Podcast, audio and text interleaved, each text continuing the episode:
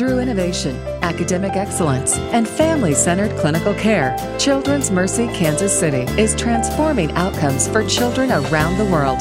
Welcome to the audio interview series, Transformational Pediatrics, with host Dr. Michael Smith. So our topic today is collaborating to cure pediatric cancer. My guest is Dr. Alan Gamis. Dr. Gamis is Associate Division Director, Section of Oncology at Children's Mercy Kansas City, and Professor of Pediatrics at the University of Missouri, Kansas City. Dr. Gamis, welcome to the show. Thank you. So let's start with what is the NCI designation. What does that mean?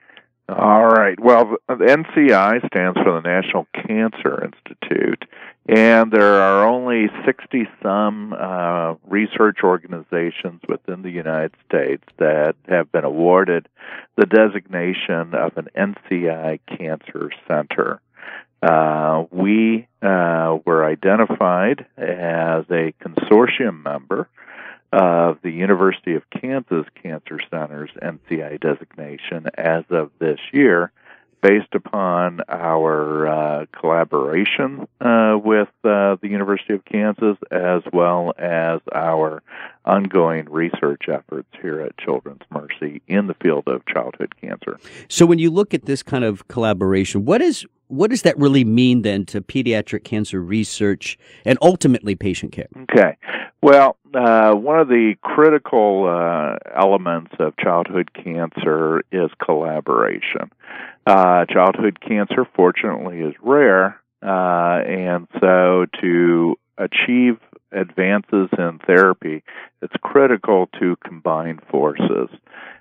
In this arena, what we are doing is combining the strength of our large population of childhood cancer patients that we take care of at Children's Mercy, along with our genome lab, our pharmacology program, our immunotherapy program, with the researchers and expertise in adult cancer at the University of Kansas. Combining those strengths, we can more efficiently and more rapidly make advances in curing more and more children with childhood cancer. So you touched on a couple of research topics that I think most of us find very interesting, right? That's the cancer genomics and the immunotherapy. Let's talk a little bit about both of those. What are some of the advances that we've made in those two areas that excites you the most and where you think is the most potential? Well, traditionally, cancer has been treated by the modalities of initially surgery, then radiation, and then finally chemotherapy. All certainly have their well-known complications and their well-known failures of not curing everyone. Fortunately, in childhood cancer, our cure rates have improved to nearly 80% with those traditional methods. However, we still have 20% who are dying of their cancer. We also have numerous children who have long-term side effects. So through the additional new therapies based upon genomics and our immune system, we are making new advances after a decade of stagnation and improvements. We know that cancer is a disease of the genes. There are mutations that are acquired in our normal cells that cause the cells to proliferate or divide out of control. Over the last decade, we have become very adept at identifying many of these mutations. And through our laboratories here at Children's Mercy and Genomics, we are furthering this discovery effort. Identifying these mutations are the first step in then developing targeted agents to block these mutations or to eliminate those mutations so that the cancer itself then dies, leaving only our normal healthy cells.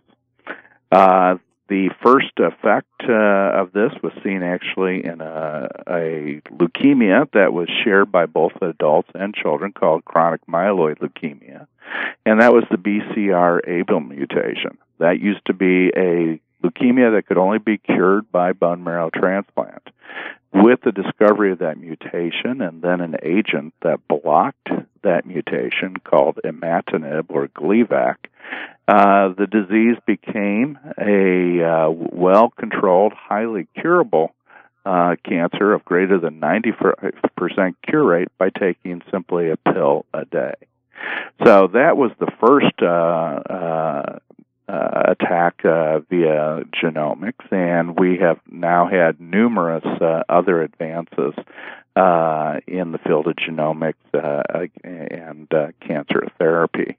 So our labs here at Children's Mercy have taken the field of genomics and worked to rapidly accelerate the discovery and the results that we can discern from the tests of patients' normal genetics and now their cancer genetics. We can turn around whole genome sequencing in approximately 48 to 72 hours. Wow. Which fastest, is amazing, right? That's some of the fastest in the world at this point. Yeah. And so we have cancer researchers here at Children's Mercy who are further exploring new mutations and variations on those mutations, because even discovering those mutations is not the final step, because there's so much variability.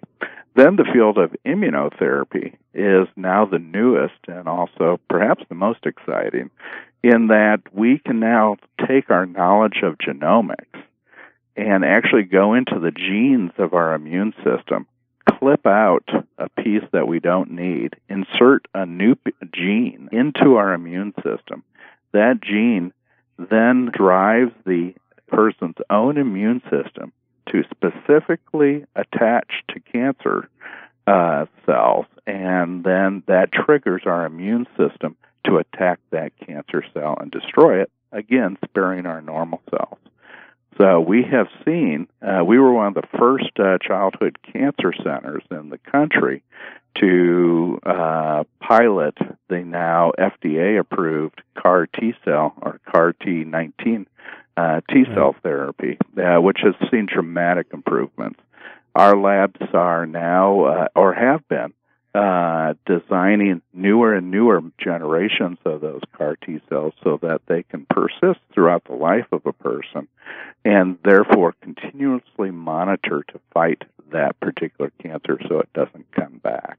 And we're expanding that further and further. And those are collaborations, results of collaborations with our efforts at the KU Cancer Center as well as here at Children's Mercy. So, Dr. Gamis, just kind of in summary then, what would you like people to know about pediatric cancer? Pediatric cancer is a success story that has not yet written the final chapter.